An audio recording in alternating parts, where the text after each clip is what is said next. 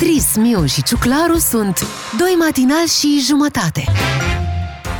Moment cu moment a venit momentul să vă spunem bună dimineața! Bună dimineața, pentru că sunteți cu Digi FM și sunteți cu Beatrice, Cioclaru și Miu.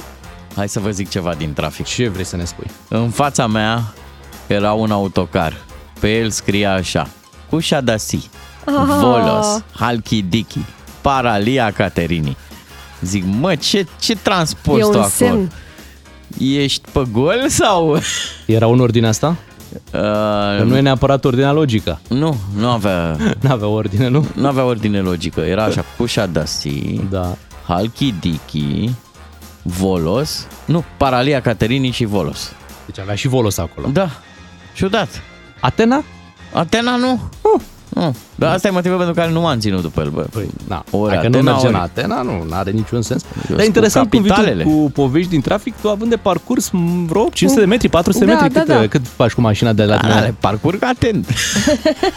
Eu mă bucur, mă. Mie dă-mi, cum să zic, aruncă-mi un băț și eu ți-l aduc înapoi. Deci, practic, tu când ajungi în fața radioului, ți se sting toate becurile de pe bord. Dar și când înainte se sting pe rând, așa. Da. Și la tine ultimul se stinge fix când ai ajuns înainte, adică în fața radioului. Abia mi se încălzesc bujiile, cum se zice în popor. Abia pornesc bujiile. Așa. Hai să ne ocupăm de ziua de 19 mai. Imediat venim cu lista sărbătoriților, evenimente importante. Toate sunt aici la Digi FM. 2 matinali și jumătate. Ascultă și ai să vezi. Aniversariul Digi FM. Era într-o zi de 19 mai, în anul 1922, se făcea că în Uniunea Sovietică era înființată organizația de pionieri. Wow! Și apoi a venit și la noi. Bineînțeles. Da. Pionieratul. Am avut și noi pionierii noștri și mai ales șoimii patrii. Șoimii erau la grădiniță. Uh-huh. Băi, ați prins? Am prins să fim și eu, am fost șoim al patrii, bineînțeles. Nu știu, tu, Bogdan, ai fost și pionier? Sau... Nu prea am stat pe la grădiniță. N-ai stat la grădiniță, da. Nu mi-a plăcut. Serios, nu știu ce s-a întâmplat. Era genul care lupta cu sistemul, nu se făcea șoim, se făcea pionier. Știu că admiram, aveau niște șnururi pionieri, niște șnururi foarte interesante, brodate așa, tot felul de culori, galben, roșu, parcă. Și nu mai știu din ce clasă te făceau pionier, cred că dintre a doua, și noi la Revoluție eram în clasa a întâia. Putea fi oricine pionier? Cred că da. Da, cu clasă te făceau. Da, era așa o chestie la grămadă. Uh-huh. Și 30 de pionieri astăzi, deveniți pionieri! Un fel de școală altfel, că te scoteau de la clasă și te duceai, nu te făcea pionier la tine la școală. Și ce era deosebit la a fi pionier dacă toți copiii erau pionieri? Uniformă. Da, uniforma. Și plus că era o carieră mai lungă de pionier decât de șoim. Șoim erai 3 ani la grădiniță. Pionier erai până terminai liceul, doar pionier erai. Și cam asta a început în 1922, așadar. Hai să 1900, lasă să zic eu acum. Zi-o pe aia. 1962. Așa. La Madison Square Garden, la New York, aici, știți, grădina cu licurici, cum îi zicem noi, unde a făcut Bea Londra. Are loc sărbătorirea zilei de naștere a președintelui american John F. Kennedy, și nu doar că a fost ziua lui, s-a și cântat la mulți ani, un fel de happy birthday, cântată chiar melodia asta de Marilyn Monroe. Happy birthday, Mr. President. Da, hai să o ascultăm pe Marilyn Monroe cum cânta ea. Happy birthday to you. Happy birthday to you. Prea se pisicea. Happy birthday. Cea mai delicată, dar și troscănită variantă. Vezi că era chiar bine seara aia. Happy birthday to you. Era doar foarte emoționată, pentru că îi cânta președintele. Mă dusei să trec la o... Ea deja avea o relație cu John Kennedy, dar și cu fratele lui pe vremea, Robert Kennedy. La noi cine ar cânta dacă... ar fi să fie. Nu mai cântă nimeni. Cine ar fi putut cânta în Bulgaria? Mie mi-a plăcea să cânte Celentano. Și aș vrea cu ocazia asta să vă recomand să vă uitați la documentarul despre moartea lui Marilyn Monroe, a apărut recent pe platformele de streaming. Foarte interesant și o vedeți și pe Marilyn Monroe în alte ipostaze și o să vă faceți o altă idee cu privire la moartea ei. Nu a fost așa o simplă sinucidere. Ok. Da. Mamă, deja... Dar nu vă zic mai multe deocamdată. Bine, de dimineață. Nu ne spune mai multe. Hai să trecem la sărbătoriții acestei zile. Pe 19 mai o sărbătorim pe Natalia Oreiro. Hai que bueno sería llegar al fondo de tus emociones. Să înceapă petrecerea. Astăzi 45 de ani pentru Natalia Oreiro. Ai, ai, riba, riba. Da.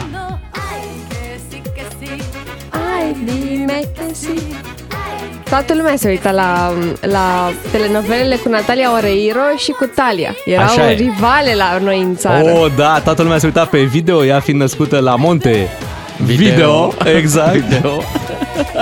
Și foarte apreciată în România. Într-adevăr, exact această rivalitate. Cine a câștigat? N-am urmărit până la final rivalitatea. Cred că a câștigat totuși Talia, pentru că a avut mai multe telenovele difuzate la noi în țară.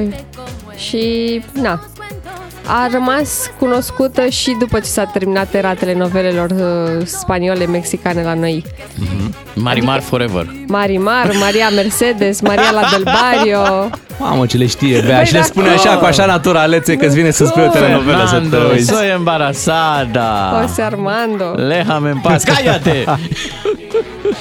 La mulți ani, la mulți ani pentru Natalia Oreiro. Hai să vedem ce alții sărbătoriți mai găsim pe lista de astăzi. Uite, este ziua actriței Diana Cavaliotti. La mulți ani! Născută în 1986, spunem și la mulți ani. Văd că este și ziua lui Sam Smith. Ia uzi!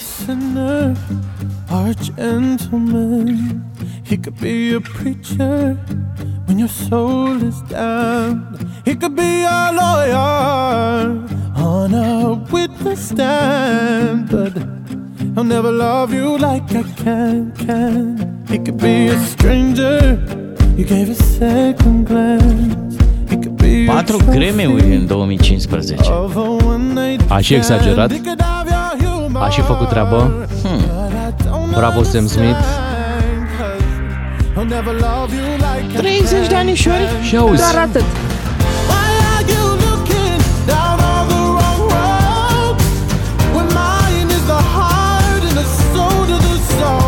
Măi băiete, aveam 10 ani când te-ai născut tu.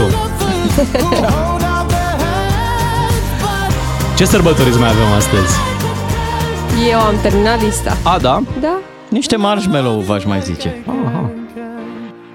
DJ-ul Marshmallow. E ziua lui, da? Da, am aflat și eu o chestiune interesantă despre viața lui. La debut a avut o mână întinsă chiar de la colegul Skrillex de DJ-ală. Bravo! Astăzi, pentru că sunt foarte mulți, avem foarte mulți IT-ști în România. Așa. Se menționăm și pe aici. În 1955 s-a născut James Gosling. Nici o legătură cu actorul. Cu Ryan Gosling. Cu Ryan Gosling. Așa. El a fondat limbajul de programare Java. Okay, bine, bravo, domnul Gosling. Da. Pentru cei care programează în Java, se spuneți la mulți ani, e domnul ei. Suntem la 6:47 de minute. La mulți ani dacă sunteți născuți pe 19 mai, rămâneți cu Digi FM. 2 matinali și jumătate la Digi FM. Ca să știi. Auziți, se mai poartă brăduleții din mașină?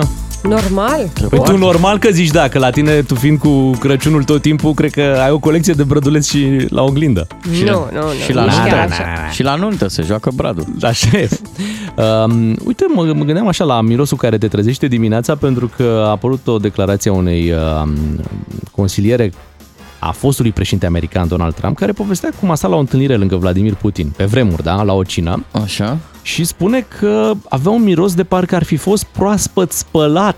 Aha. Da, zice, nu se dăduse cu nicio colonie, dar se simțea ca și cum ar fi ieșit direct din baie. Aha, e bine că tu ai citit știrea așa direct și ai ajuns la esențial, pentru că eu când am citit-o, da, era ceva de genul, nu o să-ți vină să crezi a ce mirosea Vladimir Putin. Exact, da, a baie. Da, și până... Eu începusem să-mi fac niște idei, zic, nu cred, sper că n-au dat cu... Că miroase urât, da, că e nespălat. Băi, Vladi, ce ai făcut, mai dat nucleara? Dar poate are niște parfumuri care miroase curat. Sau poate se folosește un balsam de rufe, care miroase foarte bine. Ce-mi place că fiecare dintre voi ce discuția în altă parte. Da. Da. Când colo el mirosea a naftalină, nu? Eu un palton vechi. Cloroform, da. Eu țin cu Bea în disputa asta. Da, normal. Rămâi tu cu nuclear acolo. Dacă miros asta vrei să te trezești. Vladi! Măi, nu e frumos! Am aflat deja, omul miroase bine, miroase curat. Da, și că voi vă gândeați că poate din cauza mirosului stau oamenii departe de el la întâlniri, nu? capătul celălalt al mesei lungi. Da, hai să revenim un pic la ce se întâmplă prin mașinile, prin casele noastre. Ce mirosuri preferați, poate vreți să ne spuneți în această dimineață. Aha, ce vă miroase casa sau mașina? În mașină sau în casă. Mașină, okay. Da. La mine pepene galben. Ah, ce bine. Sunt obsedat de mirosul ăsta. Mie îmi place foarte mult brădulețul ăla cu miros de gumă turbo. Ah, gata, știu ce de care zici. La mine e o combinație. Nu, el chiar are un pepene galben în mașină. Pepene galben cu lanț de bicicletă. Știți cum miroase lanțul de bicicletă? Da, știu prea bine. De ce miroase lanț de bicicletă? Pentru că ține bicicleta acolo. Păi, bicicleta e în portbagaj. Miroase din portbagaj. Am haion. Comunică direct, e în portbagaj, dar e în mașină, de fapt. Eu, ca să fac economie de carburant, eu și pedalez când vin. Da. Pare o să vă anunț, la mine miroase nouă mașină. Bine, mereu dai un miros pe care îl păstrez cu ani, mirosul de nou. Ai folie de aia pe scaune? Folie? Nu, n-am. Da, mi-ai dat o idee, da, să pun și folie pe scaune. Bună idee, da. Dar pe urmă ar mirosi la plastic și nu. Deci se strică treaba. Nu e bine. Cum facem cu ascultătorii? Prin SMS? SMS sau WhatsApp la 0774 601 601 sau SMS la 3815. Să ne spuneți a ce miroase la voi în mașină sau poate la voi în casă. Ați văzut că sunt multe magazine care mizează pe un miros anume și care te atrag cumva deja că mergi în mall. Și te plimbi pe culoar, tu n-ai nicio intenție, da? Să intri într-un anumit magazin, mirosul te atrage să intri chiar acolo. Așa. Și să știi că sunt multe fast food-uri care au un fel de parfum de mâncare. Burger. Parfum de burger. De cartofi prăjiți, de ceva. Și bagă câte o pastiluță din asta în aerisiri. Ca să-ți vină mirosul afară, tu când treci prin fața restaurantului să... Te ia cu fomică. Exact. Da, ați observat că în unele mall-uri miroasea iar o să spargă soția banii de pe cale. Și foarte bine că faci asta. Dar să țin, asta miroase doar o zi, că pe urmă 29 de zile miroasea s-a terminat gardul, a sărăcie, gardul zero. Da, miroase rate, exact. Un miros de rate în aer în dimineața asta. Uite, deja am primit un mesaj pe WhatsApp la 0774 601 601, unde vă așteptăm și pe voi. Așa. Bubblegum forever. Bubblegum, wow. Da, frumos. Da. Mă uit la telefonul tău, Bea, miroase a bogăție în dimineața asta. Știa bravo, ce miroase bravo. Telefonul meu? Arate. Arate bogate. Arate, da. Aștept să ne sune oamenii care transportă diverse. Dar la voi în casă n-aveți mirositoare de cameră? Nu. Nu? N-aveți nici bețișoare din alea bețișoare, pe care... bețișoare, și cu ce aromă aveți? Eu am cu lăcrămioare. Noi nu prea ne pricepem la... Cu aroma care e acolo. Aroma. Da. Nu știți, nu? Și mai am uleiuri de alea esențiale, sau cum se cheamă. Da. Și cu ce arome? Nu. Nici asta nu știți. De acolo, ceva frumos. O, Doamne, ce mă fac eu cu voi. Lasă că mă bazez pe ascultători care ne spun în continuare că la ei miroase a liliac alb. Măi să fie, ce frumos. Neața Digi FM, la mine miroase a ziarele pe care le livrez. Frumos. Mă pop, Ștefan din Danemarca. Danemarca, chiar mă gândeam ce ziare poți să mai livrezi în România în 2022. Nu, Danemarca, da. Hai să mergem către știri imediat, vin știrile Digi FM. 2 matinali și jumătate la Digi FM. Există niște standarde sociale pentru persoanele care reprezintă Digi FM. Matinalii sunt aici, imediat trecem la esențialul zilei. Vacanțele clar sunt mai ieftine în această perioadă în Grecia. Dacă pleci acum, nu dacă ții de acum pentru la vară. Nu, dacă pleci acum, am văzut sejur de 40 de zile, dacă vă vine să credeți. Da, sejur de 40 de zile. Dacă pleci, ia-mă și pe mine. O să vorbim imediat. Este ceea ce a primit Sorin Oprescu, 40 de zile de închisoare la Atena, da. Da, dar n-are voie la plajă. N-are. Și o să vorbim și despre o vizită surpriză pe care am avut-o aseară aici în parcarea Digi. Foarte frumos. Da. Interesant. Cineva a vrut să intre pe scandal pe la noi pe aici și o să vorbim și despre asta imediat.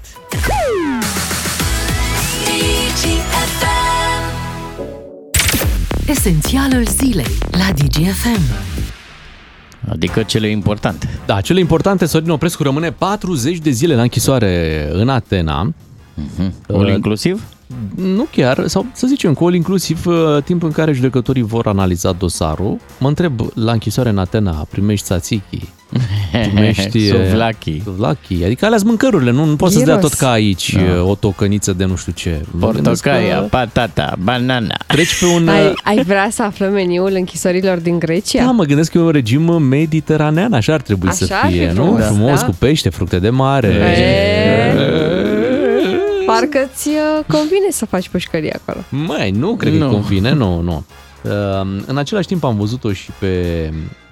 Elena Udrea, care e pe Bulgaria. E pe Bulgaria. Am văzut-o ca niciodată așa căzută, știi? Păi nu prea e bună mâncarea în Bulgaria. În Bulgaria nu prea i-a prit. E proaspătă, castravetă, salată bulgărească. Da. De ce? Acum am văzut la Digi24 un medic din Atena care a vorbit despre cum a fost prins Sorin Oprescu. Ia să-l ascultăm. A fost o echipă întreagă de polițiști care l-au înconjurat, au intrat cu haine civile peste el, așa că nici el n-a înțeles despre ce a fost vorba. A fost arestat în regiunea Grifada, este zona în care poți foarte ușor închiria o mică navă și să pleci ușor în 15-20 de minute să fii la primele insule din Marea Egee. Acolo stau cei mai bogați oameni, cunoscuți fotbaliștii, cunoscute manechene fotomodele, cunoscute dive ale showbiz și se spun mulți că urma să plece la una din insulele din Grecia și după urma să plece în altă parte. Sub nicio formă n-a vrut să sta definitiv în Atena. Acum poliția caută cine l-a ajutat pe Sorin Oprescu să vină în Atena, cum a intrat în țară și ultima știre este că a convocat și o problemă de sănătate în așa fel încât să nu se extradeze așa de curând din România. Deci a vrut să pleci, dar că a venit civilii și ți-a făcut. Are cazul pregătit, Sorin Oprescu, ați auzit, deja are și o boală care îl poate ține în Grecia o perioadă mai lungă. Vă scutire. Da, scutire medicală. Vă spuneam acum câteva zile, așa mi-aduceam aminte că are ceva fobie de avioane Sorin Oprescu, pentru că mi-am adus aminte de un interviu pe care l-am luat când a ajuns primar al Bucureștiului. A venit în matinalul pe care îl prezentam atunci și nu știu cum a venit vorba de delegații pe care ar urma să le facă în alte capitale europene și îl cea că se face cu mașina. Și părea ciudat, știi, și atunci... Păi el de-aia dorea să facă autostrada aia suspendată, înțelegi? Ca să... Capiși? Normal. Și uite, acum a venit și confirmarea asta că avea fobie de avioane și poate ăsta e motivul pentru care s-a dus în Grecia și nu în altă parte. Ca sau să mult ia mai departe. Bărcuța exact. S-a urcat acolo, oamenii a venit... Uite ce zice fostul lui șef de campanie electorală Adrian Tis. Am o vizită oficială și eram doar eu și cu el. Și mi-am amintesc, era lângă mine în avion și se ținea așa cu ambele mâini de scaun din față. Sorin Oprescu a fost printre primii oameni care a ajuns la Balotești atunci când s-a prăbușit aeronava Tarom. A spus că nu mai poate niciodată să se urce într-o aeronavă, având în vedere ce a putut să vadă. Aha, ok, deci are legătură cu acel accident din 31 martie 95. E de înțeles, probabil că l-a traumatizat ce a văzut acolo. Probabil, la ProTV s-a făcut declarația pe care am ascultat-o mai devreme. Vă spuneam și de Elena Udrea, ciudat și acolo, încă nu știm. Mama, zici că suntem într-un film Marvel, acum îi facem pe ăștia legende. Supereroi. Trecem acum de la Doctor Strange la Femeia Minune. Măi, sunt și vecini în grila de programe, adică Bulgaria, Grecia, e acolo. Gândește că puteam să avem pe amândoi, în Grecia era mai simplu, dar Elena Udrea n-a apucat să pună piciorul în Grecia când a fost prinsă. Chiar mi-aduc aminte că mulți au zis când au prins-o atunci în vamă, gata, a încercat să fugă, au găsit-o și gata, au prins-o, hai, înapoi în țară și... De unde? A trecut mai mult de o lună și a ajuns în România. O lună mai târziu, oricât de proaste ar fi drumurile prin Bulgaria, încă... Amânată-tă. Păi, e amânată-tă rău de tot. Vă spuneam că am văzut niște imagini acolo la tribunal în Sofia, mi s-a părut destul de afectat așa totuși de ce îi se întâmplă. Serios? Da, dar era cam obosită, răvășită, ăsta e cuvântul. Am înțeles. Te încearcă un crâmpei de milă, nu? Nu. Dar poți constata că era un pic răvășită. Hai să vorbim despre vizita surpriză pe care am avut-o aseară aici. Țin să fie. Cine ne-a vizitat Bea aseară? George Simion. Da. El a aflat că ministrul Virgil Popescu urma să fie invitat la colegii noștri de la Digi24 la emisiunea lui Cosmin Prelipceanu. Virgil Popescu, cel cu care în Parlament s-a ținut au ei o hârjoneală. Se ținea așa de gât și îl trăgea și zicea, da, ok. Și pentru că George Simion voia să continue hârjoneala din Parlament, a decis ca aseară să vină și el la Digi24, a încercat să intre în clădire cu forța, evident. Păi cu ce altceva? Da. Evident că nu i s-a permis, pentru că nu ai voie să intri așa oriunde vrei tu, mai ales într-o instituție privată. Păi și n-a început și el ca doamna Șoacă, sunt parlamentar al României! Scandal, a început să facă scandal, să urle, să țipe, a venit poliția. Mi s-a părut funny că a zis că e UME Digi24. Păi dacă e UME, e pază, bă, băiatule, nu te joci!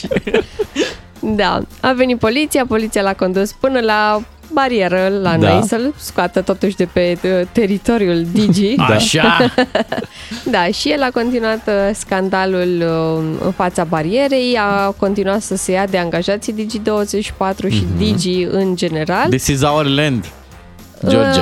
Iar el îl aștepta pe ministrul Virgil Popescu. Nu știu dacă a mai apucat să se întâlnească cu el. Spunea că mai are doar 20% baterie. Mă uitam pe live-ul lui aseară, vă dați seama. Da. Și stătea să se termine că stătea bateria. Eu m-am uitat la știre, vă zic din ce motiv. Te rog. M-am luat capul, am zis, dacă lui George Simion îi dau loc de parcare și mie nu, zic să vezi ce circ fac și eu, fac un live. Dar n-a avut loc de parcare, a lăsat mașina afară. Da, a intrat cu tupeu, asta am văzut. Da, cam obraznic, dacă mă întrebi așa. Măi, pune-te și în locul lui, Bogdan, îi scade partidul, Războiul ăsta i-a afectat toate socotelile. Are nevoie și trebuie să faci scandal pe oriunde prins, doar ca să-ți mai crească ție punctele. Îți dai seama în ce situație este. Dar pe Virgil Popescu poate găsi la minister. Se poate duce, se face la guvern. Da. Chiar și prin Parlament poate îl găsește. Corect, trebuie să-l urmărești pe omul ăsta pe oriunde. Plus că am văzut zilele trecute tot la George Simion pe pagină o postare în care spune că le cere părerea urmăritorilor săi dacă ei sunt de acord să-l hărțuiască în continuare pe Virgil Popescu. Și ce-au votat oamenii? Nu cred. Mi-a fost așa să intru în comentarii, mă gândeam că o să mă enervez. Deci să-l mai șicanez, să-l mai hărțuiesc sau nu? Da, Hai să facem și noi o chestie de asta, dar facem pe restaurante. Ne interesăm și intrăm prin diverse locuri și locuri. E exarhu aici? Vreau și eu! Ce mănâncă? Înțelegi? Mergem și noi. Credeam că vrei să-l urmărim pe George Simion. Pe nu. Noi pe oameni să hărțuim concurența. Da, am înțeles ce spui. Nu că ar fost interesant de urmărit puțin și George Simion. Știi că el își donează tot salariul pe care îl câștigă de la Parlament. Așa spune că își donează tot salariul. Da. Și te întreb, altfel, totuși nu are o explicație cum se întreține George Simion. Da, adică și un costum, dacă trebuie să ți-l iei, că e îmbrăcat tot timpul la costum, să dai niște bani. Telefon, mașină. Tot. Curentul cu care își încarcă telefonul, că ați văzut câte live-uri face, termină repede bateria. Sunt făcute toate de niște meșteri făurari daci de mult. Totul tradițional românesc. Da, okay. Moștenite și fără... Chiar și telefonul lui este tradițional românesc, chiar și costumul lui, chiar și șosetele, pantofii, mașina în care merge este tradițional românească. Nat. Da. Și benzină de unde? Nu știu dacă salariul se... El intră pe Facebook. Asta e că vin și este un pic că primești de la Parlament și... Ați văzut că el folosește Facebook ediția mânz. Viezure.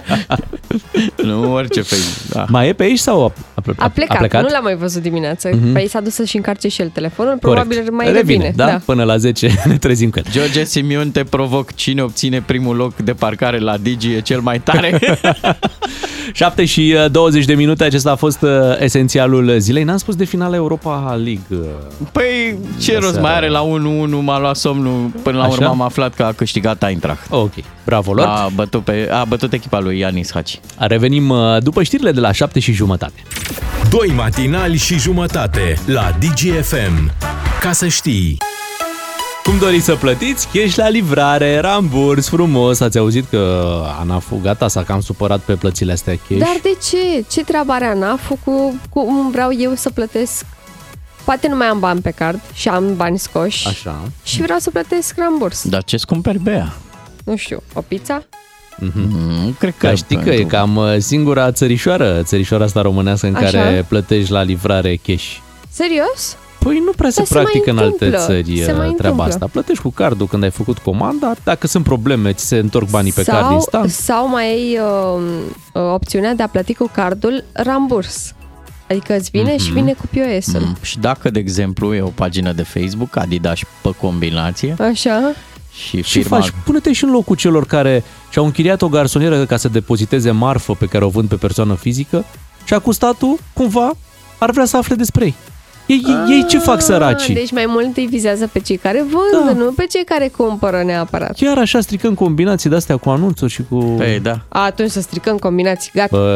Hai că am și o poveste tare cu curier imediat. Da? S-a întâmplat ceva? Da. O să fie un pic nevoie de ajutorul ascultătorilor, pentru că e un caz extrem de delicat. Ok.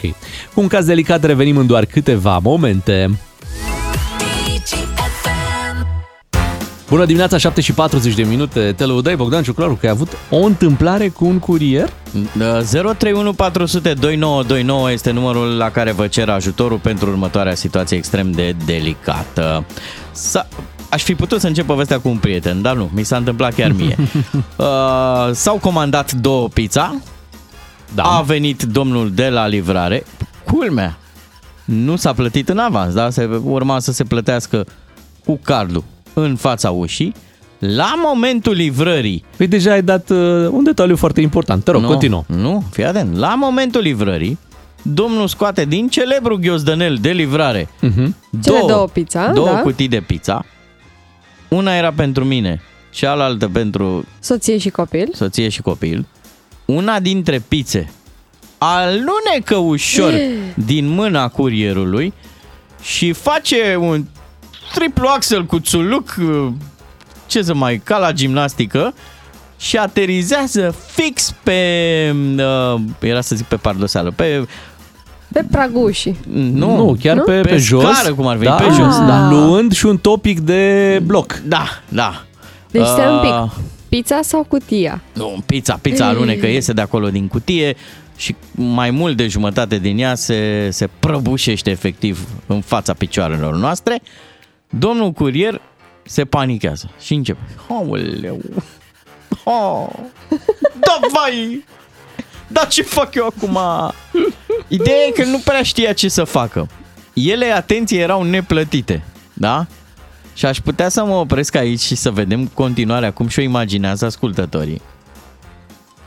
Și să vă zic după. Așa. Da, păi cred că așa facem, da. Așa facem. Cum ar fi trebuit să faci, de fapt? 031 400 2929. Acum, tu ai dat un detaliu important, că urma să plătească cu cardul. Da. Un curier vine cu 2 pizza, dar trebuie să aibă în cealaltă mână și un POS, că așa vrea clientul să plătească cu cardul în fața ușii. Vezi că l-are atașat la pantaloni. Da, știu ce zici. Omul era și cu aia, și cu aia, bagă și cu două cutii, pe mine, și cu 2 cutii, și cu POS, și vrea și nu știu ce, și nu știu ce, și sosuri, și s-au precipitat lucrurile acolo și a scăpat pizza. Bine, putea să scape POS-ul, dar POS-ul știi că costă un POS? Costă peste 1000 de lei. Îi lua 1000 de lei din salariu. Așa a scăpat o pizza, a scăpat cu 30 de lei. Pe mine nu m-a supărat faptul că a scăpat pizza. Dar? Că nu știa ce urmează după.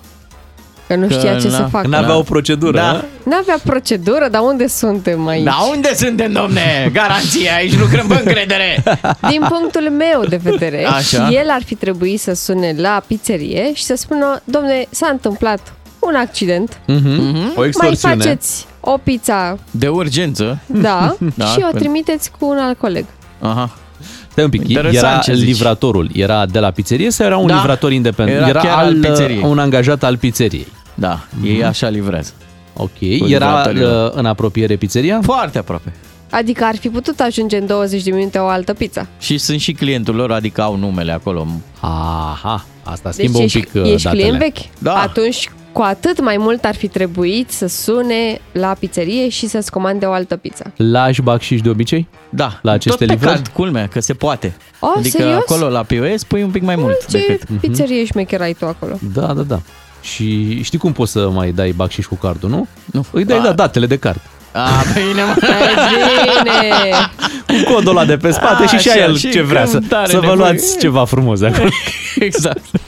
Hai să vedem ce ne spun ascultătorii, ce ar fi făcut ei într-o astfel de situație. 031402929. Așadar, comanzi o pizza, ajunge în față și când să ți-o dea o scapă pe jos. Aha. Ea e neplătită. Ce e de făcut? Da. Ce e de făcut? Ai așteptat un pic, da, ca să mănânci. Ți-e foame, ți-e poftă. Din momentul în care comanzi, vă zic plus, eu, se accelerează foamea. A cui era pizza? A ta sau a soției și a copilului? A soției și a copilului. Ha, Mai rău. Tu puteai să rămâi nemâncat, dar ei doi nu. Așa e. Așa e și plus că tu, deși logic ai fi putut să-ți mănânci pizza. Așa? Băi, nu trebuie să o împarți după aia. Trebuie să o împarți. Să știi că nu prea am împărțit-o pentru că ce mi-am comandat eu... Stai, nu spune finalul, Nu, ideea e că ce mi-am comandat eu nu gustă. Nu mănâncă, da? S-a mega complicat filmul. Pizza. Film complicat și așteptăm acum să vedem ce ar fi făcut ascultătorii noștri în această situație de viață în care ne putem afla cu toții. Hai să vorbim cu Gigi, care ne-a sunat din Craiova. Ia să auzim ce ar fi făcut el. Bună dimineața, Gigi! Neața, Gigi! Neața. Bună dimineața! Sper că apreciezi că am fi putut... Așa pe scurt, așa. Sunt și livrator de pizza, dar și client. Așa. Ok. N-am avut chiar un incident similar, da, să scap masa pe jos, dar s-a mai întâmplat să încurc o comandă sau să îmi lipsească gen ketchup-ul sau să mai avea unul pe acolo în plus față de pizza. Dar eu întotdeauna, pe lângă scuzele de rigoare, m-am întors la client și am livrat ce lipsea sau altă comandă, alte pizze. Ok, deci se poate rezolva super rapid asta, nu? Sigur că da, adică... Și voi aveți de pierdut? Adică vă taie din salariu, vă oprește, nu știu, o anumită sumă de bani pentru proprietarul? Depinde cât de mare e greșeala, ca să zic așa. Uh-huh. Dacă uiți un ketchup, nu se pune problema. Dacă încurci o comandă de 100 de lei, atunci e altfel. Ok. Situație. Bine, ți s-a întâmplat vreodată să-ți oprească banii pe o pizza încurcată? Nu, mie nu. Da, ia zi-mi, ce ar fi trebuit să fac eu? Ce ar fi trebuit să fac eu? La modul cel mai cinstit. Le plăteam pe amândouă și aia e. Mai comandam una? Eu o să fiu sincer, eu ca și client, mă pun în postura clientului acum... Să zic așa, era la dispoziția fiecăruia. Până la urmă, dacă tu ai comandat două pizza și una, e clar că nu va ajungea, trebuia să mai aducă una, clar. Uh-huh. Indiferent că eu plăteai atunci sau că eu plăteai după. Da. Asta pare rezolvarea. Mulțumim, Gigi, pentru telefon. Hai să mergem și la Claudiu din Pitești. Neața! Neața! Da. Neața! Te salutăm, Claudiu. Ce ai fi făcut în situația asta în care scade pizza chiar în fața ușii? Dom'le, dacă ești client vechi și se întâmplă accidentul ăsta, ca și curier, da. Mi-aș fi cerut scuze și m-aș fi deplasat la locația de unde aparțineam și aș mai fi adus o pizza. Uh-huh. Asta una. Dar, din partea cealaltă, ca și client, dacă tot sunt client vechi și să nu stric relația și să mi se întâmple la următoarea comandă vreo surpriză să... Corect. Găsesc pe pizza vreo talpă de pantofi sau ceva. Așa, bun. Ziceam, haide domne, lasă că nu-i nimic. Mai plătesc una și aia e. Bravo. Mai adun una. Bravo, Claudiu. A doua situație, care vreau eu să o semnalez, domnul Bogdan, și aici aș vrea să vă gândiți un pic. Două pizza la 3 persoane, domne. Ce, doamne, iartă-mă. Dacă luai din prima 3... Stai un pic. Bravo, copilul e mic, abia dacă mănâncă două felii. E mic, dar așa mic se învăță cu gustare. Așa, și nu strică să ai 3 pizza în casă. Da, și soția e micuță. La 3 pizza nu murea nimeni, domne. Așa e. Și nu mai era nici situația asta penibilă, nu mai discutam jumătate de oră la radio despre asta și mâncau și ca oameni. Bravo. Două opinie pentru două pizza. Așa e. Sincer, și asta ar fi trebuit să fi zis și curierul. Nu voi rușine, la două pizza normal că mi-a scăpat una, că aveam 3. Mă bătea și obrazul în fața ușa. Asta e adevărat. Bravo, Claudiu, ne place mult cum gândești. Claudiu a pus o problemă importantă la care trebuie să te gândești, cel puțin în România. Mă, să nu superi. Deci la mâncare trebuie să nu-i superi, pentru că nu știi data viitoare. S-ar putea ca faptul că ți-a căzut pe jos să fi fost mai bine decât cum ar fi putut să vină pizza... Da. Știi că la un moment dat, la o mâncare de-astea cu specific libanez, unde lipia e, cum să zic, condiție de bază, da? la un moment dat m-a întrebat ce, și că le uitase, știi, uitase lipiile. Și vezi, le mai vreți? Da. N-aveți niște pâine pe acasă? Da, o franzelă, că merge... Doamne, acolo în colț. Da. Unde ați crescut? E momentul să ne spui ce-ai făcut. N-am mai comandat încă una. Da. S-a rămas. Nici curierul nu s-a simțit să comande el. Nici el n-a zis, da. A zis ceva de genul că trebuie să se ducă acolo, să vadă cum e și e posibil să se mai întoarcă cu una, dar era așa, adică... Deci n-ar fi făcut-o. Nu era cel mai bun lucru din viața lui. Și dacă ești ok, nici n-ar face și hai să și mă ierți. Okay. Că... Da. Și aveai tu formular de amiabilă? Nu s-a făcut nicio amiabilă. Ai mai dat bacșiș? Păi nu prea ai pentru ce să dai. Dar s-a plătit. S-a plătit. Integral. Și cea avariată. Da. Dar a căzut toată sau s-a recuperat jumătate? Băi, să știi că jumătate plus 1. Jumătate plus... Chiar oferi un pic mai... Da, și cum e dacă a atins 2 secunde, sufli. Știi că platul ăla are făină? Știu. Dai cu o cârpă, e ca nou. E ca nou, plus că ai și opțiunea să o mai bagi și tu la cuptor 5 minute. Și deja mor toți microbii de boftică. Că n-au reușit nici de data asta. Bravo, eu zic că ai procedat bine așa, că s-a plătit, s-a achitat. Da, și a existat pace și prietenie, adică nu ne-am certat. Da. Omul a apreciat până la urmă, că nu n-am mai comandat. Dar, sincer, era funny, adică el să povestească la locul de muncă ce a pățit și firma măcar să sune. Adică, domnul Cioclaru, da. Vă dăm 2 pizza gratis. Le bați obrazul în dimineața asta. Nu. Putea să vi se audă numele la radio dacă făceați un gest. Nici nu știți cât costă. Acum toate firmele de pizza să caute prin arhivă, da, prin comenzi, să vadă dacă l-au avut pe Bogdan Cioclaru client săptămâna asta și să-i trimită un cadou așa, ca să măcar ketchup-ul. Da, exact. Iutet, să-i trimiteți iutet. Sau un mesaj text, dar dumneavoastră de ce nu spălați casa scării? Exact. Problema este la bloc, ajunge la administratora cu petiția. Da. Dom'le, faceți mai bine curățenia acolo. La 8 avem știri, revenim după, sunteți cu Digi FM. Bună dimineața! 2 matinali și jumătate la Digi FM. Totul se învârte în jurul cașcavalului. Bună dimineața, vă spun matinalii Digi FM, este momentul să urcăm pe culmi cât mai înalte în dimineața asta, să fim și noi la înălțime măcar o dată. Bea, ți-ai pus tocuri? Da, mi-am pus platforme. Așa, pe platforme e foarte bine să mergem. Ia pioletul, da. Pentru că avem de urcat. Chiar tu ce simți când ți se spune ești la înălțime, Bogdan? Amețeală, să simt. Bine, există și oameni care au făcut diverse performanțe în viață, adică au plecat vinerea și s-au întors duminica de la Brașov. Dar sunt și alții care, uite, au reușit în 24 de ore să bifeze 2 dintre cele mai înalte vârfuri ale planetei. Avem 8 miari. Exact, avem o astfel de performanță și o premieră în alpinismul românesc despre care vom vorbi și noi imediat.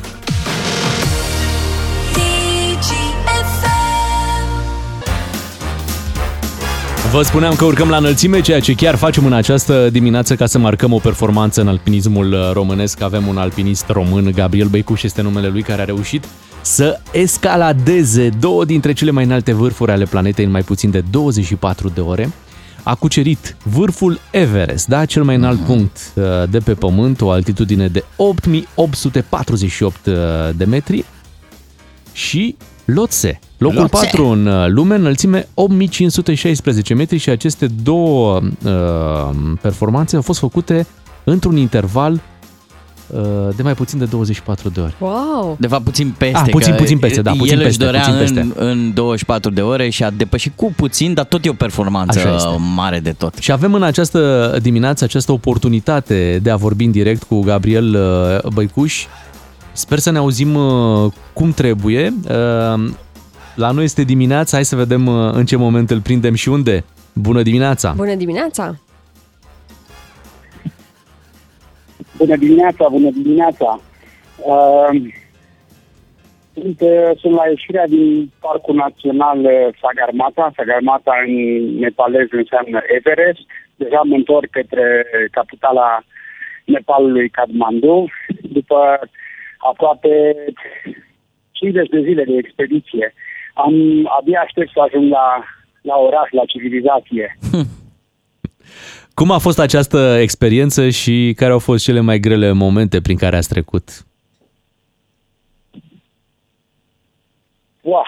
A fost o experiență unică, este de fapt o experiență unică.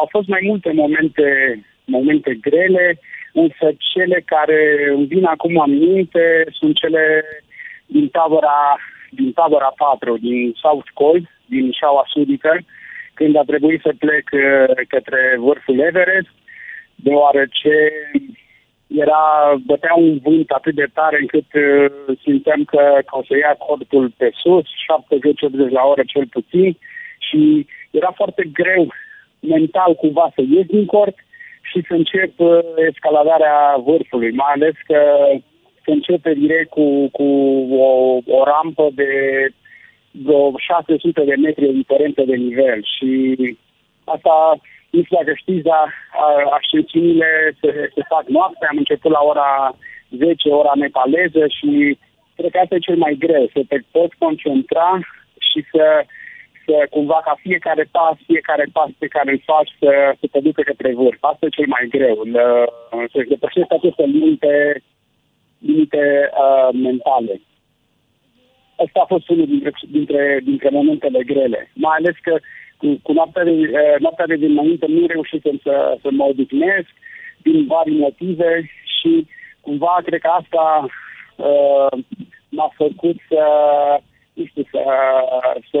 capăt și mai multă încredere în mine, că am putut să îmi depășesc aceste limite mentale. Gabriel, când vrei să ataci un vârf de 8.000 de metri, cât de mult te pregătești înainte? Cât durează pregătirea unei astfel de experiențe?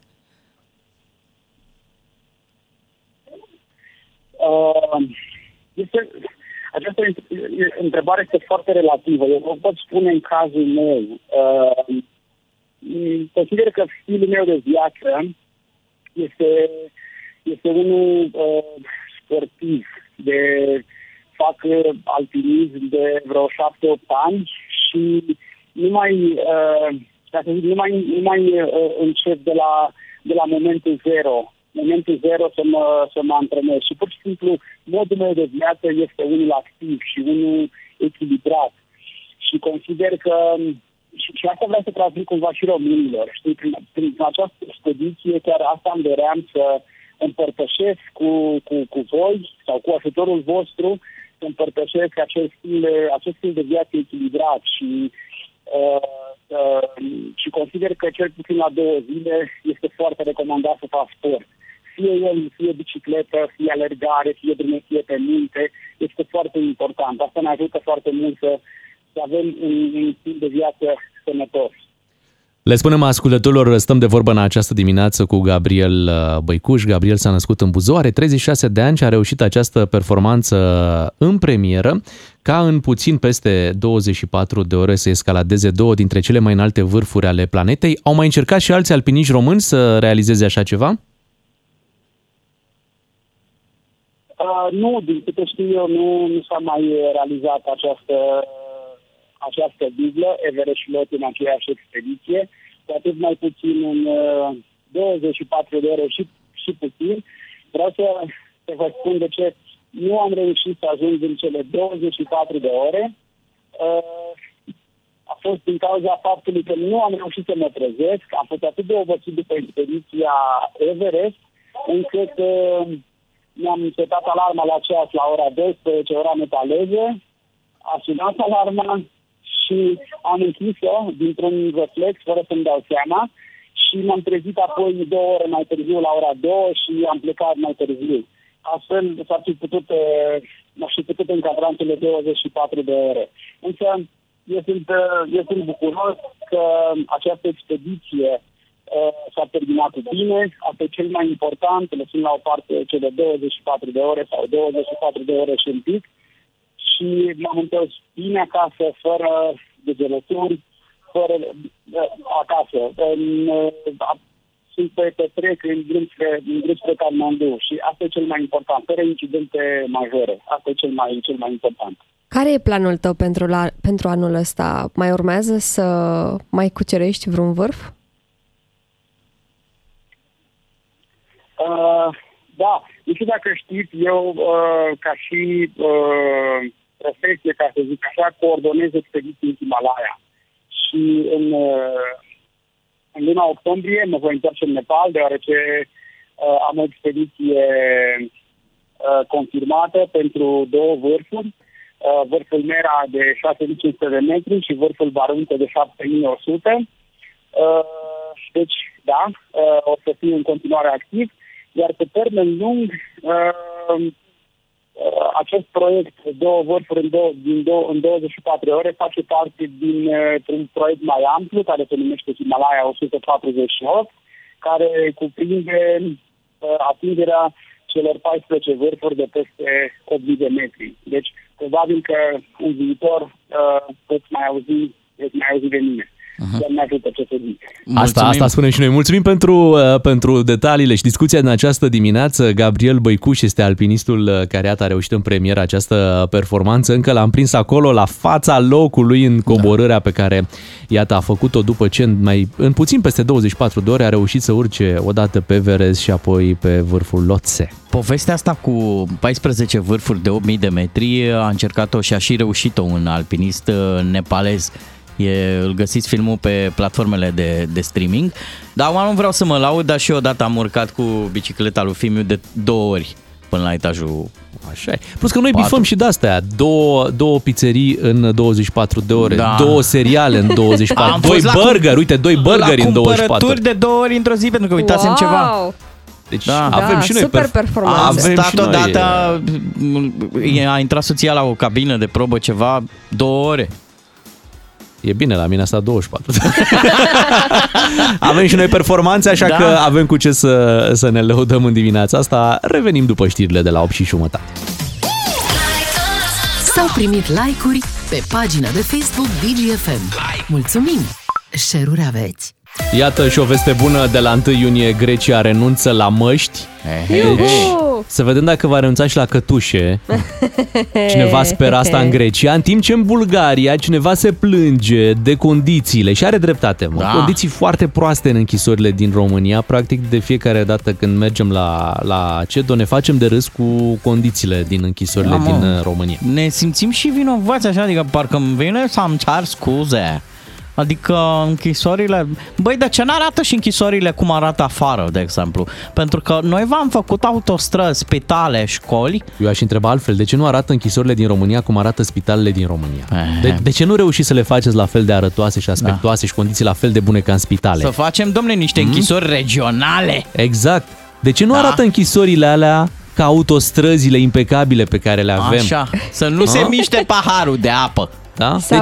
Sau ca școlile din mediul rural. Da. De ce le țineți tot timpul închisorile în condiții de-astea sub medie și de netrăit? Dar nu vă e rușine, dar politicienii au schimbat țara asta și voi pentru ei puteați să faceți măcar o închisoare ca lumea. Acum genibil. Că ai vorbit, Băi, așa ai spus lucrurilor pe nume și foarte bine că te-ai... Vreau să intru la domnul Prelinciar. Asta spunea cine? George Simion seară, da. Băi. A făcut o vizită neanunțată. La Digi, dar n-a fost lăsat să intre, evident, pentru că voia să intre cu scandal. Și cu forță. Da, știi ce mă deranjează la live-urile domnului Simion? Că n-are muzica aia. Că el face circ, dar nu... N-are fundal. Pentru că Facebook-ul taie, dacă bagi muzică, îți taie live-ul. Hai să mai vedem ce facem, pentru că, uite, mulți s-au întâlnit în avion cu Maia Sandu, că s-a dus la Bruxelles cu low cost-ul. Ceea ce a dat o lecție multor politicieni de la noi. Dacia Anciolo, cine mai mergea cu low cost-ul? O admiră România atât de mult pe Maia Sandu, încât cred că undeva la Năvodari o să avem o plajă Mamaia Sandu. Mamaia Sandu. Da, unde va merge Klaus Iohannis cu cortul. Exact. Într-o vacanță. Ce vilă la Neptun. Pe modestie. Și suntem curioși cu cine v-ați întâlnit voi, persoane publice, vedete, să spunem, în avion, tren, cine știe. Microbuz. Poate v-ați întâlnit cu diverse vedete. Vrem să ne povestiți imediat.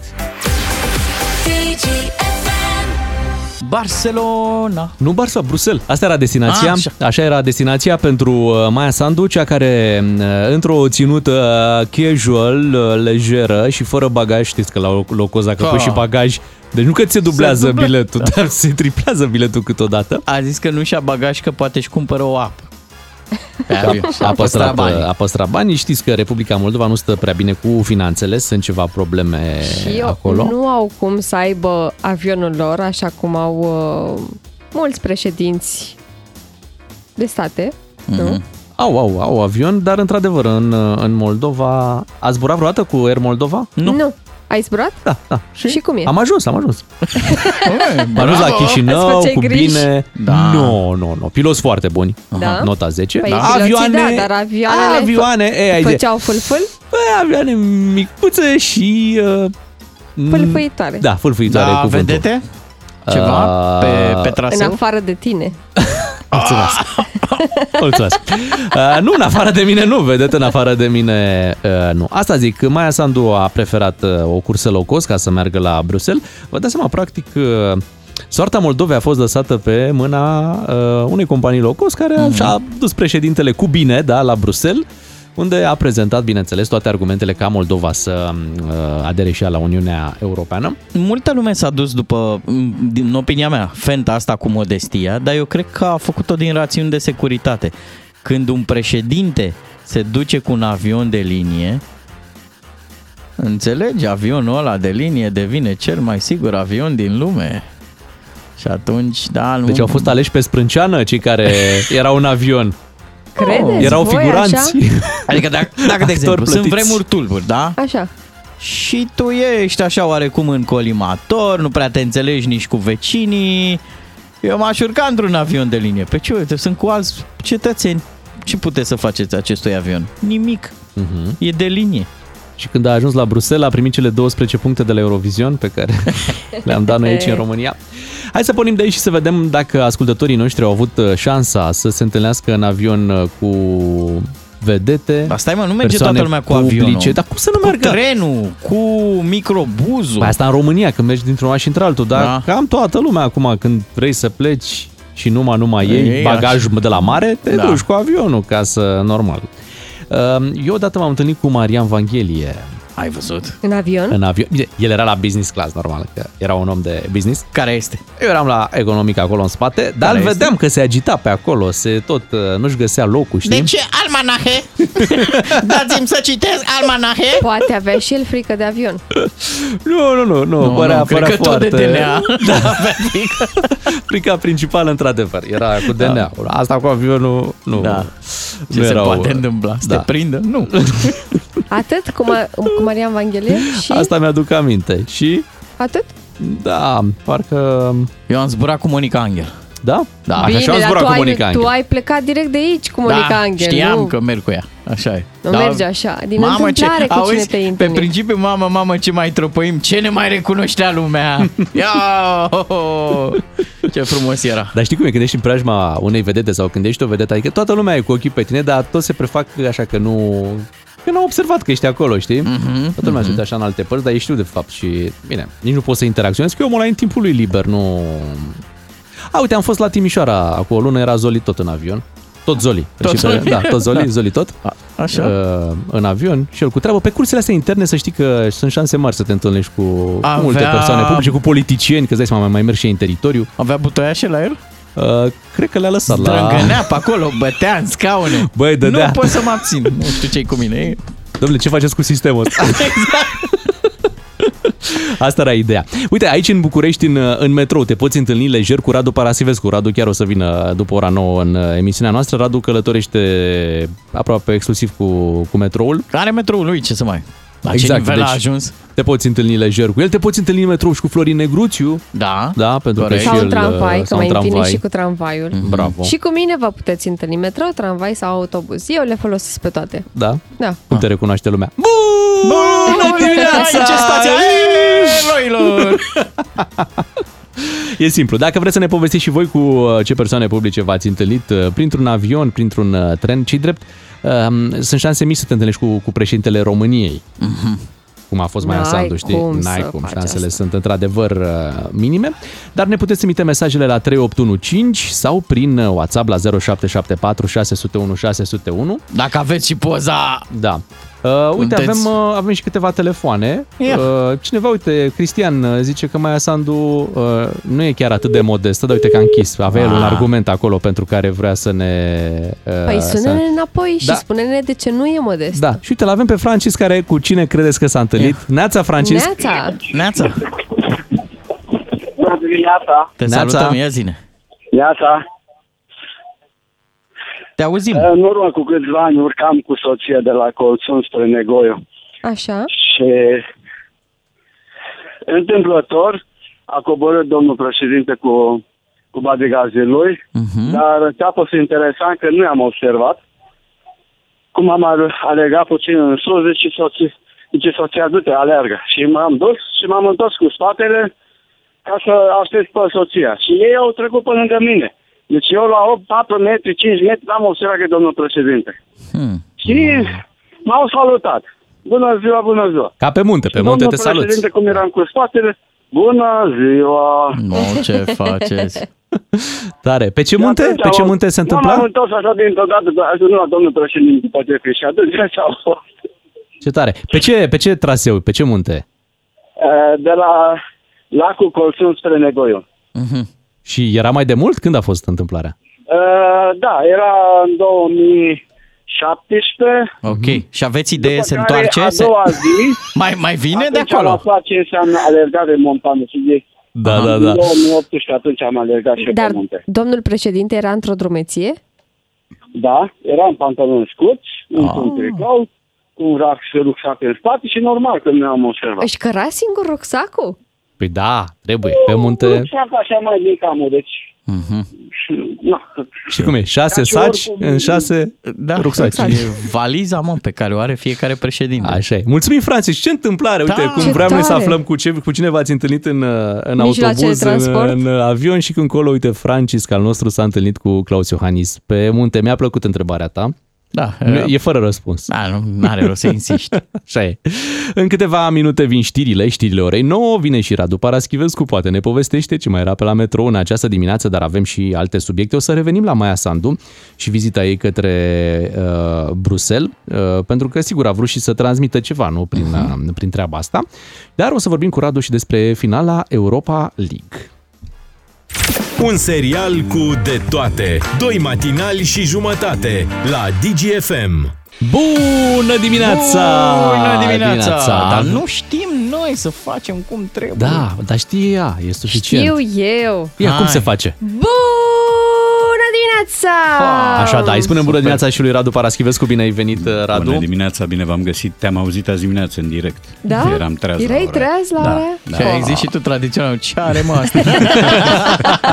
Puțin mai devreme... ce dau, domne? Îi întrebam pe ascultători cu ce vedete s-au întâlnit prin avion, prin tren și am primit un mesaj pe WhatsApp de la o ascultătoare care cu cine credeți că s-a întâlnit? Ia, ascultați. Miha, cine? Stai, pe ce ai văzut? E ceva client al restaurantului. Noi lucram toți într-un restaurant. Și... Cred că am ratat începutul. Da, începutul.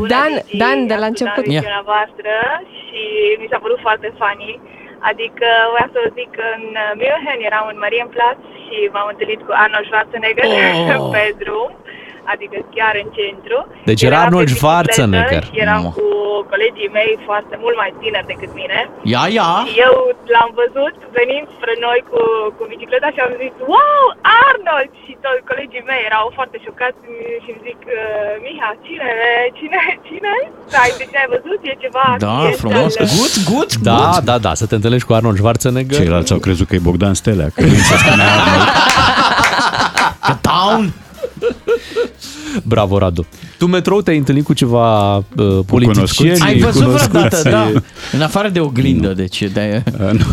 Nu, politicieni nu, dar am văzut oameni din presă. Ia, spune-ne câteva nume. Nicolae Manolescu pe vremea când nu era ce e astăzi, Cătălin Tolontan, cu el am întâlnit de vreo 2-3 ori. Corect, merge cu metrou. Da. Dintre fotbaliști, ai văzut vreodată vreun fotbalist la metrou? Nu, dar nici el pe mine. Ei sunt cu rapidul. Nu, adică eu cred că majoritatea fotbaliștilor nu știu ce e la metrou sau cum funcționează și ce trebuie să faci ca să intri acolo. Dar nu numai fotbaliști, în general oameni care au o notorietate anume, tratează metroul ca pe, dar uite, ca pe Radu, ceva... noi doi avem o notorietate tu mai mare decât a mea, evident. Mai bătrână, mai mare. Dar noi mergem cu metroul. Da.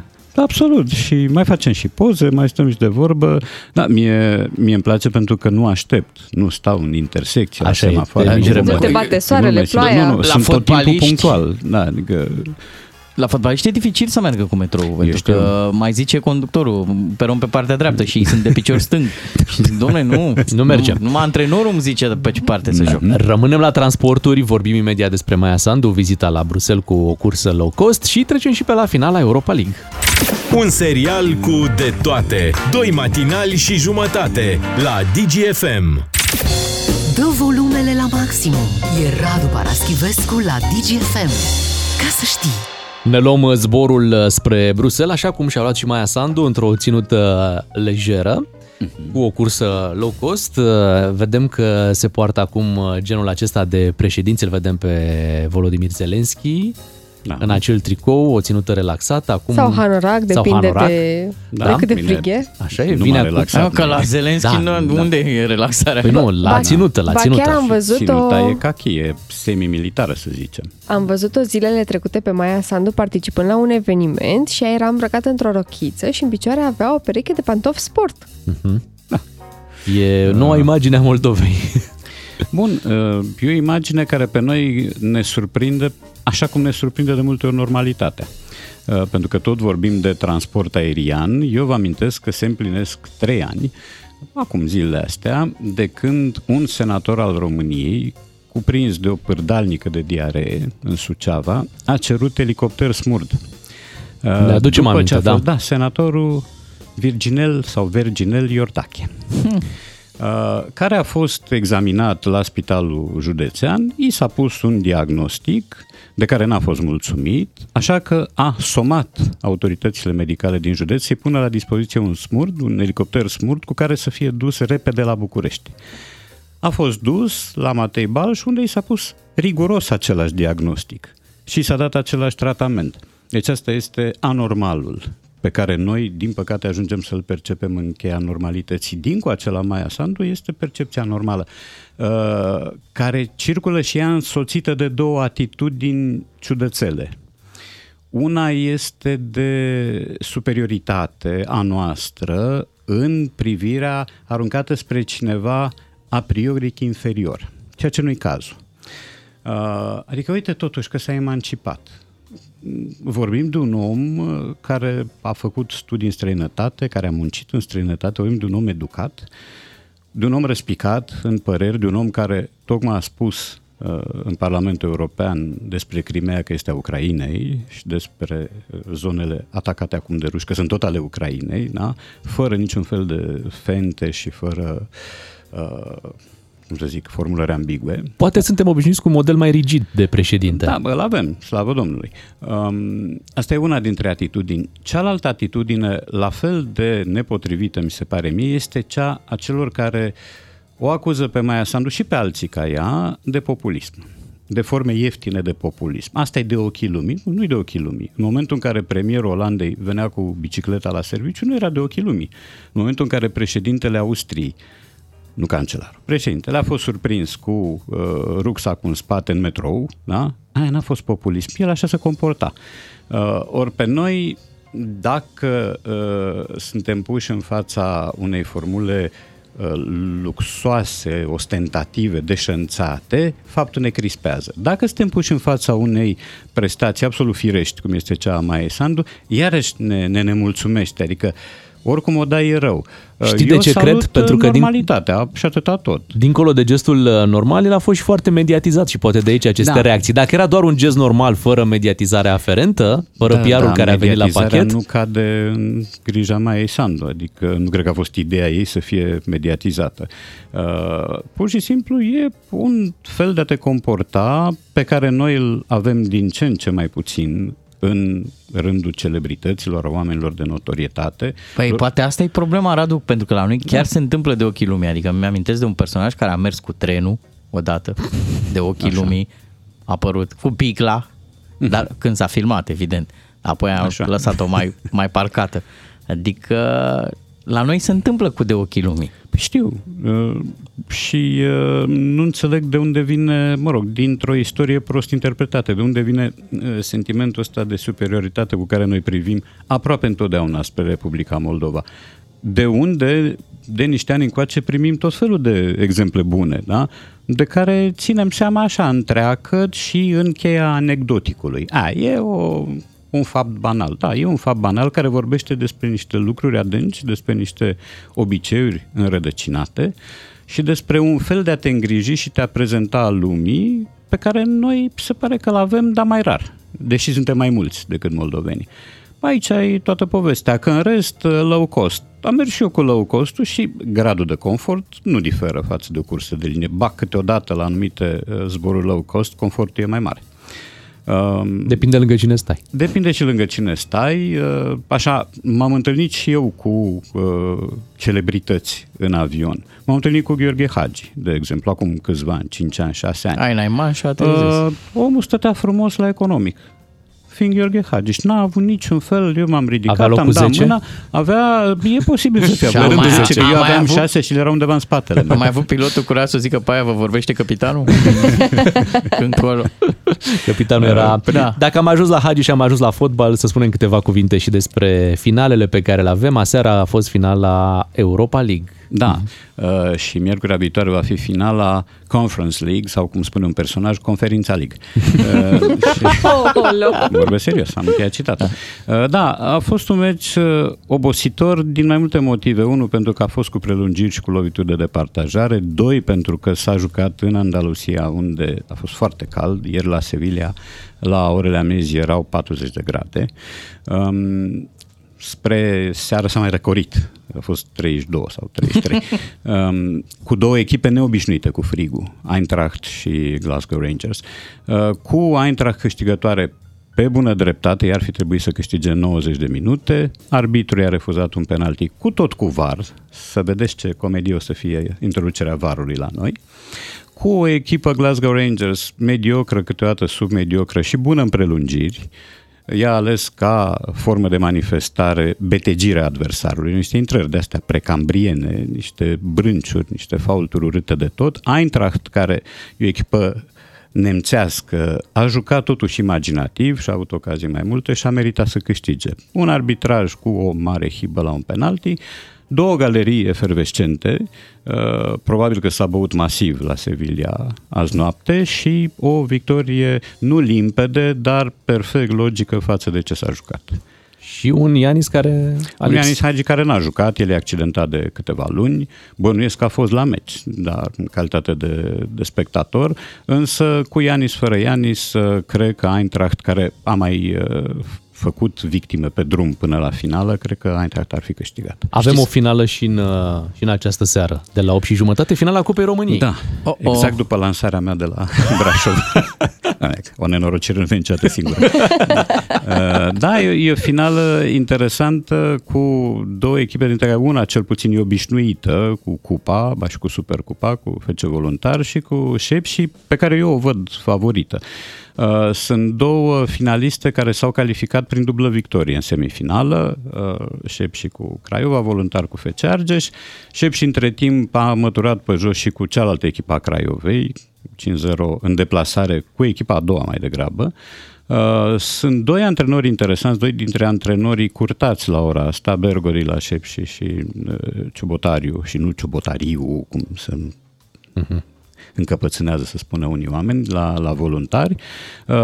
Ciobotariu? E Ciobotariu, sigur. Okay. E Olariu, Morariu, Pescariu. Nu e niciodată Dinu Pescariu. Rotariu? Da, e Rotariu. Ăla este un I moale, care în mod normal nu se accentuează, că de-aia e moale. Că nu pui accentul pe el. Pui accentul pe silaba de dinainte. Deci e Ciobotariu. E Corina Căprioriu la Giulio, nu Căprioriu, cum am auzit pe cineva. Jos silabele de pe... Da. De pe jos iuri. Accentul de unde nu trebuie pus. Da. Pe urmare, da, sunt doi antrenori care au făcut rezultate. Șepși a dezamăgit pentru că a ratat play-off-ul. Dar în play-out s-a impus și a ajuns într-o finală pe merit. Și cred că, mă rog, banii pompați în ea sunt o chestiune și în infrastructura ei, iar felul în care joacă echipa, mie de cele mai multe ori mi-a plăcut. Prin urmare, favorita mea, bon, dar nu favorita afectivă, favorită din punctul de vedere al șanselor, e Șepși. S-ar putea să mă înșel că n-ar fi primat. Vreau să mă laud și eu un pic. Știți că eu am făcut imnul pentru Cupa României? Da? Tu? Da. E puțin inspirat din Champions League, dar foarte puțin. Și se potrivește perfect competiției. Vă cânt un pic? Da. Dizardă ceilalți. Și bine că s-a terminat. Da, după 9:30 revenim cu Radu Paraschivescu și jocul nostru de gramatică. 2 matinali și jumătate. Un serial fără jumătăți de măsură. Ca să știi. Iar aici, în matinalul Digi FM, ne pregătim pentru rubrica noastră de gramatică cu Radu Paraschivescu. Ascultăm câteva declarații, poate găsim și ceva greșeli pe acolo. Iar la final avem o poveste interesantă, spusă chiar de Pavel Bartoș. Ia uzi. Da, și pe care o să o comentăm aici cu Radu Paraschivescu. Ascultă-l pe Radu Paraschivescu la Digi FM, ca să știi cine vorbește greșit și cine a greșit vorbind. Așadar, Radu, hai să ascultăm ceva ce a spus chiar domnul Cioroianu. Mi-aduc aminte de dragile mele bunici care vânau petele de pe fața lui Ceaușescu. Dragele. Da, eu îl cunosc pe Adrian Cioroianu, am și vorbit, am și fost colegi de rubrică la un ziar, dar nu știam că a avut drept bunici niște instalații. Că draga e o instalație, un utilaj cu care seci fundul unui curs de apă. Asta înseamnă dragă, și drage. De aici draga. Nu, e dragi în loc de drage, pentru că proba cea mai ușoară o faci prin nearticulat. Cum spui, dragi colege sau drage colege? Dragi colege spui. Spui dragi femei sau drage femei? Dragi femei. Prin urmare e dragile mele bunici. Dragile. Da, dragile, da, da, multă lume face greșeala asta, că nu e o greșeală enormă, e o scăpare pe care o observ și la oameni instruiți, la oameni cu lecturi, cu vocabular, cu carieră universitară, dar este o scăpare care ține de lipsa reflexului logic. Gramatica, în general, e o chestiune logică. Ori aici e limpede, e dragi bărbați, dragi femei, nu drage femei. Dragilor și dragilor. Dragilor, simplu. Dragilor, simplu. Atât. Da, e plural comun. Da. Da, că am mai auzit pe la alte radio. Da, știu. Da. Aude, nu vreau să spun. E greșit. Noi nu facem așa. Da. Intelectual. Ia auzi, mă, cică intelectual vorba ta, mă. Da, hai să trecem acum și la Smiley, să vedem dacă îl prindem și pe el cu ceva. Draperiile au trase. Da, și covertura de la pat. Cum e cu covertura asta? Cum e corect? E un cuvânt vehiculat în limba română des. Forma primă este covertura. Dar există ca regionalism, mi se pare, există covertură. Eu am auzit prin Oltenia, de pildă, deci oameni covertura. Spunând și covertură și în dicționar, în Dex, este admisă forma asta. Forma primă este cuvertură. Cei mai mulți oameni, iar forma de dicționar, forma recomandată în exprimarea publică este cuvertură. Ma covertură este o variantă admisă, nu este... Da, exact. Nu. Și dacă ești așa un pic mai snob, e uvertură. Normal. E și bulevardul cuverturii. Ar fi drăguț. Mă bucur că am lămurit-o, ne stătea pe limbă de ceva timp asta cu cuvertura și uite, Smiley ne-a dat ocazia. Imediat o să aflăm și de ce râdea Smiley cu atâta poftă în discuția pe care am decupat-o pentru această rubrică. Povestea completă va veni imediat și stați să auziți despre ce este vorba. 2 matinali și jumătate la Digi FM. Ca să știi. Mi-era dor de piesa asta. Ultranate Free, sunteți cu Digi FM și mai devreme, când am avut rubrica de gramatică, l-auzeam pe Smiley, râdea cu poftă, sigur era o poveste interesantă acolo și acum venim și cu povestea, vă spunem din start că este vorba despre Pavel Bartoș în această poveste pe care o va relata imediat Smiley, ca să știți despre cine este vorba. Ai venit cu pick-up-ul, pui povestea? Așa e, așa că dacă toată lumea e pregătită de poveste, ia să ascultăm. Am dormit o singură noapte împreună. Da. De ce? Pentru că eu la vremea aia dormeam cu televizorul aprins. Corect. Și eu la fel. El nu. Eu la vremea aia stăteam cu draperiile deschise, el nu. Și în același timp, el dormea gol. Eu nu. Și când m-am trezit dimineață, draperiile au trase. Da, și covertura de la pat. M-am trezit, era dimineață, dar eu vedeam luna plină. E gol! Smiley povestea în podcastul lui Horia Brânciu. Da, se auzea și Horia Brânciu acolo. Povestea este, vă spuneam, despre Pavel Bartoș. Ți s-a întâmplat, Radu? Să dormi gol? Cu cine? Poți alegi. Nu se mai întâmplă și azi. Da. Deci e deja un obicei. Da. Intrați pe Facebook să vedeți. Sfatul medicului. Medicii recomandă dormitul apoal, cum se zice. Este forma cea mai sănătoasă, să n-ai nimic pe tine, nestânjenit. Da, știu, am făcut mărturisirea asta odată, i-am mai expus unor, nu ironii, unor grobienisme, dar așa ceva n-am pățit pentru că nu prea am mers în grup sau măcar în cuplu altfel decât conjugat. Și acolo se admite. Și singurele mici neplăceri de transport pe care le-am avut au ținut de un zbor cu avionul București-Timișoara, în care nu se pot întâmpla năstrușnicii de genul celor relatate, și o pierdere a trenului din Lugoj pe vremea când stăteam cu vărul meu în gară, el locuind acolo. În zborul acela am fost cazat în ultimul rând al unui avion mic altfel. În stânga mea era o tânără mamă cu o fetiță de 2 ani, căreia i s-au pus elefantul cici și a pierdut cipicii și alte asemenea ghidușii în buclă, deci o oră am ascultat asta.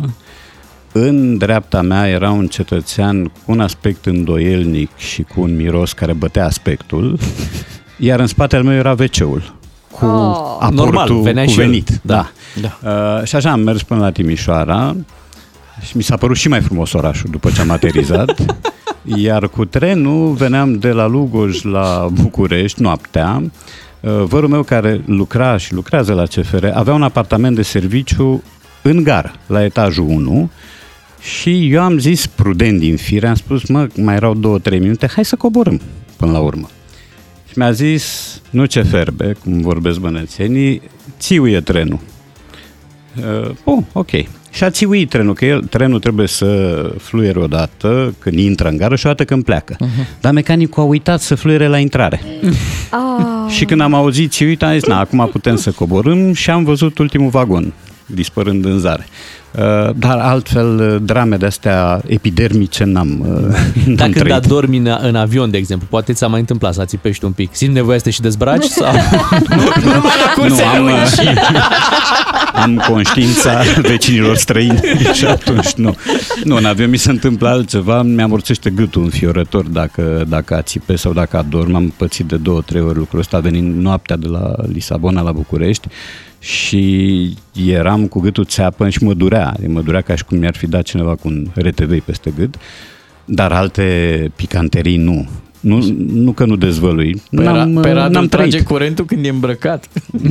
Mă trage curentul electric. Nu, eu nu cred în curent. Adică refuz să cred că există așa ceva. Deși e printre noi. E printre noi, dar văd și am avut neamuri care se păzeau ca de ciumă de curent și care stăteau sigilați. Sigur, erau în vârstă. Sigilați vara, cu geamul închis, cu pijama, cu halat, cu vată în urechi, cu căciulă, jur, și își făceau vânt. Asta îmi plăcea, că își făceau vânt. De ce îți faci vânt? E cam cald. Păi să deschidem, să facem un pic. Nu, că se face curent. Nu, că e curent. Poate curent. Gigașul invizibil. Așa, e zis bine. Poate curent e un cuvânt nepotrivit. Poate putem să-i găsim o altă formă prin care să-l descriem. Totuși, fenomenul există, îl putem percepe. Nu-l putem nega. Alte țări nu se confruntă cu el atât de... Deloc. Alte țări refuză să-l ia în considerare, adică să-l recunoască. Scandinavii și olandezii și iau copiii mici și aruncă în apă. Eu când apa n-are foarte multe grade. Cu autobuzul, cu o doamnă care avea o haină de-asta nurcă, nu știu, abar n-am, veveriță, ce era... Băi, lăcrima nurca aia de căldură și doamna refuza să deschidem geamul. A zis că nu se poate așa ceva, geamul să fie. Eu am păstrat pentru finalul acestei emisiuni. Radu a avut o dimineață destul de grea, s-a trezit foarte devreme. Are și o zi grea, se duce până la Brașov. Pentru că a avut de văzut meciul. Exact, se duce la Brașov, de la Brașov la Sibiu. Da. Drept pentru care... Nu vreți să ne energizăm puțin? Dar cum să nu? Bă, da, am mai pregătit ceva? Specific da? Ia. Nemțesc. Ia, ce ai cu specific nemțesc? Să meargă banda. Ia. Este joi! Păi înțeles că am lansat în Elveția. Dă-o și tu pe neutru și okay. Da, bucură-te. Hai că e atmosfera bună. Cu trenul te duci la Brașov? Da, de la București la Brașov cu trenul și de la Brașov la Sibiu. Trebuia tot cu trenul, dar trenul se oprește la Făgăraș și de acolo te urci în autobuz. Aha. Pentru că s-a surpat nu știu ce pod care e în reconstrucție acum până pe 23. Deci pe 23 se reia traficul feroviar. Asta e România, asta e farmecul. Asta e farmecul. Nu e prima dată că... fac constatarea asta. Suntem foarte bine conectați între orașe, adică Brașovul cu... Bine, e și o rivalitate Brașov-Sibiu și poate de-aia au tăiat... E posibil, da. Noi am inventat TGV-ul lent. Asta e... Mega lent. Mulțumim, Radu, ne reauzim săptămâna viitoare cu Radu Paraschivescu. Noi ne întoarcem mâine dimineață încă de la 6:30. O zi bună tuturor! Azi joi și mie joia întotdeauna mi-a mers bine. 2 matinali și jumătate. Serialul tău de dimineață la Digi FM.